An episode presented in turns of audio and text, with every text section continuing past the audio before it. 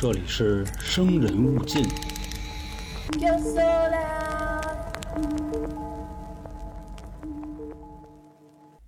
我从小就喜欢天鹅，看着它们在水上旋转飞舞的样子，我如痴如醉。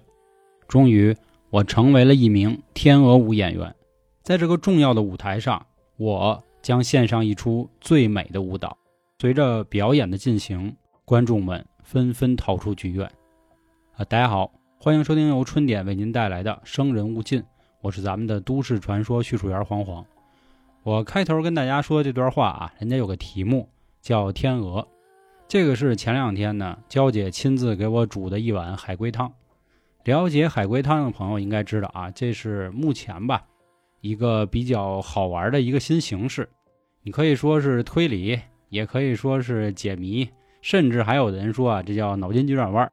它的形式也很简单，由出题人呢，或者说煮汤人说这么一段话，剩下打算喝汤的人呢，会通过一些线索来询问煮汤的这个人。煮汤的人呢，只能回答是或者不是。随着喝汤人一点一点的提问，慢慢的呢，把这一个故事给它完整化。那我开头为什么要说这个呢？这和我今天要讲的这则都市传说呢，有一点像。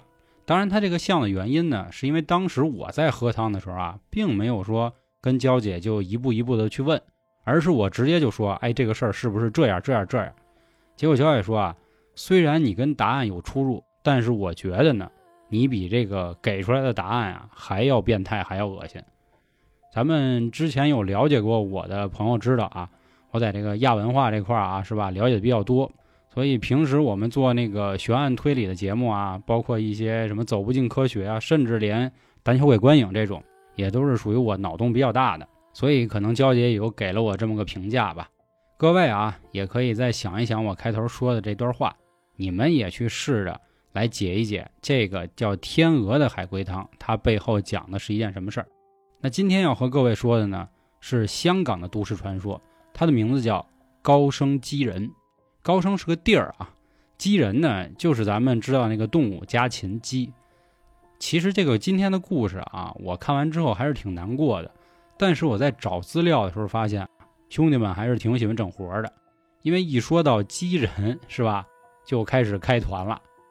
呃，介于我们可能是做音频节目的，我估计开团的人不会太多啊。在这块儿我还是奉劝一句各位啊，咱们是这个灵异，咱们不要给我搞成整活儿。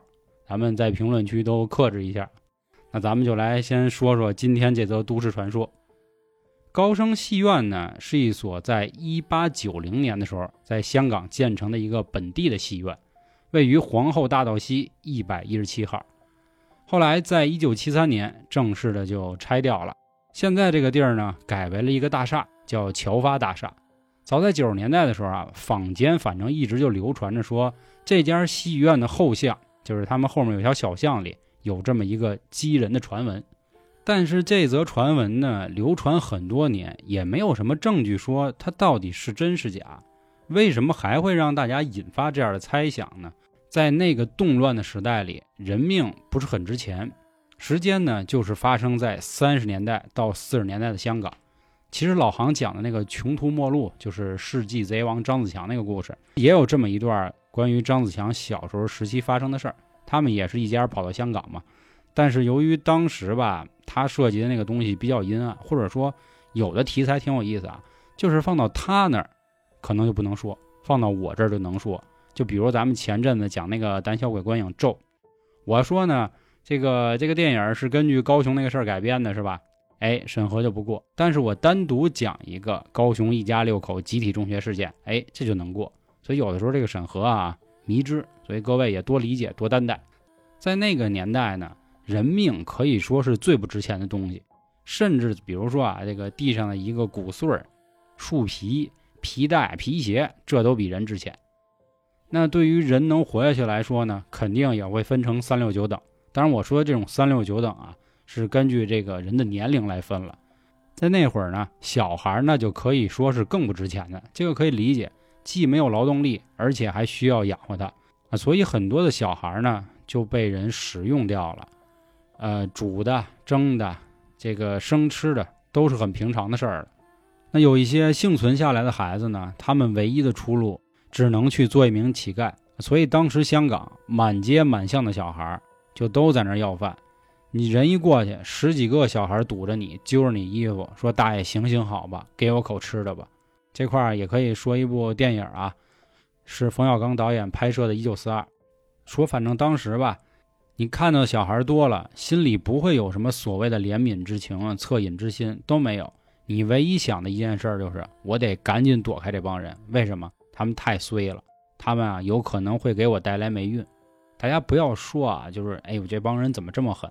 咱们谁都没有经历过那个年代，或者说那个时期，啊，所以我们也没有办法去和那些人感同身受。咱总之吧，在那个动荡的时代里啊，你就只有一个感觉：人命真他妈贱。那上面啊是关于咱们这个故事的背景，那下面我们把目光移到高升戏院的后巷。这个地方每天晚上呢都会搭起一个帐篷，他们会在这儿举行一个公开表演的大戏，捧场的观众很多。大家都是随着戏曲啊，就开始在那儿拍手啊、抖腿等等的，开开心心的消磨这整个夜晚。每当夜幕降临的时候，你就能看到有很多的人就开始在那条后巷上排队，也就是在那个帐篷底下。每一个人都想着，花不了几个钱，我也得去看看到底怎么回事那个气氛呢，你跟戏院里肯定是没法比的，毕竟人家能进到院里，或者说进到那个剧院里啊。肯定都是更专业的演员，更好的视听的效果。但是想着在这样一个时代，我还能找一点东西来慰藉自己的心灵，也不错了。每一个准备看的人呢，都是一种焦急啊，或者是这个好奇的心态。而每一个出来的人呢，都是非常开心的。他们都会跟其他人说：“这个票钱啊，可值了，兄弟，你一定得去看看。”说现在咱们人命不值钱。花点钱让自己开心开心，比什么都强。听说啊，那里面有一个东西，看起来非常的可怜。大家呢也一直不知道说这里面在表演的究竟是鸡还是人。但是你可以看出它的身躯啊，非常的瘦弱、细小、弯曲，两只小脚丫呢也是小的可怜，并且没有胳膊，身上还全都是鸡毛。但是你仔细看它的脸呢？你又看不出什么耳鼻口眼，这个鸡或者是人嘛，还用一个铁链拴着，所以人们干脆称它为鸡人。他们说啊，这个东西是人和鸡的混种，在这种乱世中呢，也是由这种冤孽产生的。那既然是冤孽，大家也没必要可怜他了，对不对？尽管你看着他，感觉他眼泪汪汪的，并且他还张着一个没有舌头的嘴在大声的嚎叫，但是底下的百姓。依然喊着他啊下贱哦活该等等这样的话，这其中啊也不乏一些善良的人，他们总会去联想说最近发现啊咱们街上的孩子总会陆续的消失，有的确实是被吃掉了，那他们会不会就是那些小孩啊？但是有的观众却不以为然，说现在小孩子算什么呀？他值钱吗？有用吗？啊你就好好看你这个表演得了。说如果我要有小孩啊，我没准都会给他送来，变成一个鸡人，兴许我还能挣点钱呢。那鸡人到底又是怎么来的呢？原来听说啊，真的是这些搭帐篷的人，他们把街上的流浪小孩全部拐过来，然后用那种狼牙棒对他们进行毒打，打的那些小孩啊皮开肉绽。这还不过瘾，打完之后呢，给这些小孩的身上啊就插上那一根一根的鸡毛，等他到时候那个肉长合了。这个鸡毛也就嵌在了他的身上。其实听到这个过程啊，我相信有些人已经觉得很恐怖、很疼了。小孩子又何尝不是呢？他们肯定也忍不住这样的痛苦。他们一看小孩在那儿哭闹，拿起剪子直接把小孩的舌头就绞下去了。这块咱们知道啊，之前看的很多剧里都说咬舌容易自尽，其实倒不是说舌头断了滋出来的血可以让它流干这种，而是因为啊很可能会发生窒息。但是他们不管，毕竟呢。只要能成功存活下一个小孩，他们就能挣到大把的钱。所以，因此真的有小孩因为被剪掉舌头的时候而导致死亡，他们也毫不在乎。最后就是将他们的胳膊全部砍掉。这个呢，也就是他为什么能变成咱们上面啊说到那个鸡人的模样，浑身插满羽毛，并且没有胳膊。但其实这样啊，人也存活不下来多久。过个三两天，他也会因为皮肤溃烂呀、破伤风啊等等一系列的因素死去。也就是说，这里的鸡也不是鸡，人呢更不是人，而真的就变成了一个鸡人。他哪怕变成了这样啊，你也认不出自己的孩子。为什么？他们还会防止这些家长找到他们，最后在他们的脸上进行这个大范围的划伤。那上面这个消息是怎么被发现的呢？听说是在高升后巷的这个地方呢，成功逃出了一个小孩，将他们揭发。但不过这个小孩已经被打得皮开肉烂了，好在最后帐篷终于也拆掉了，人们讨论的也多了起来。他们都说在半夜里看到了曾经死掉的鸡人，而这些鸡人都瞪着那种楚楚可怜的眼睛，并且像鸡一样拍动着自己已经丢失的双臂，咿咿呀呀的就在那叫，哀嚎声呢传得很远，声音还很尖，反正听到的人都可以想到那样的模样，恐怖至极。他们好像就在说呀：“你们这些人怎么可以这么狠心呢？一个一个的每天晚上排着队，还要去花钱来看我们这个惨象。”上面呢就是关于鸡人的故事了。那会儿三十年代的香港啊，咱们之前也说过，日军攻占，其实伴随出来还有更多的恐怖传说。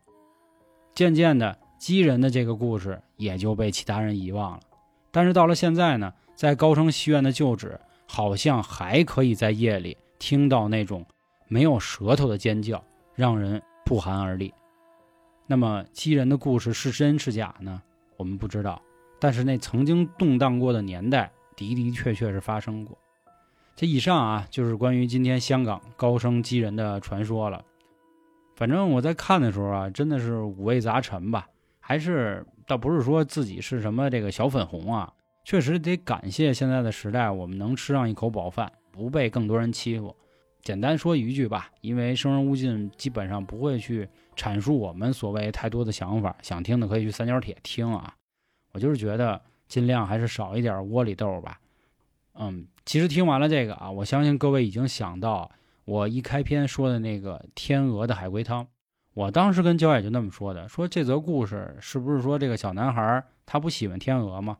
他是不是就把这个家里养的天鹅毛都拔了，然后插自己身上，就跟舞台上表演，然后所以当时那个样子啊，给人都吓坏了。我还说呢，他甚至这个人呢，把自己这个脖子就都给拽长了啊。咱们知道这个天鹅这个脖子得长嘛。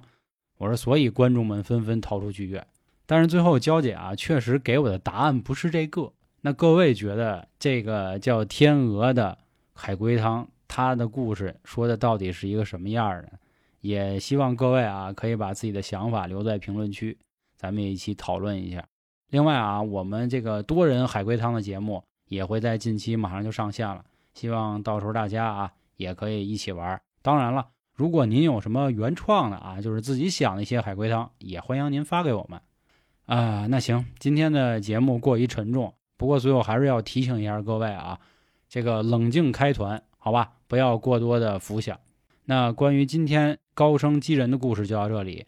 我是咱们的都市传说叙述员黄黄，感谢各位的收听，拜拜。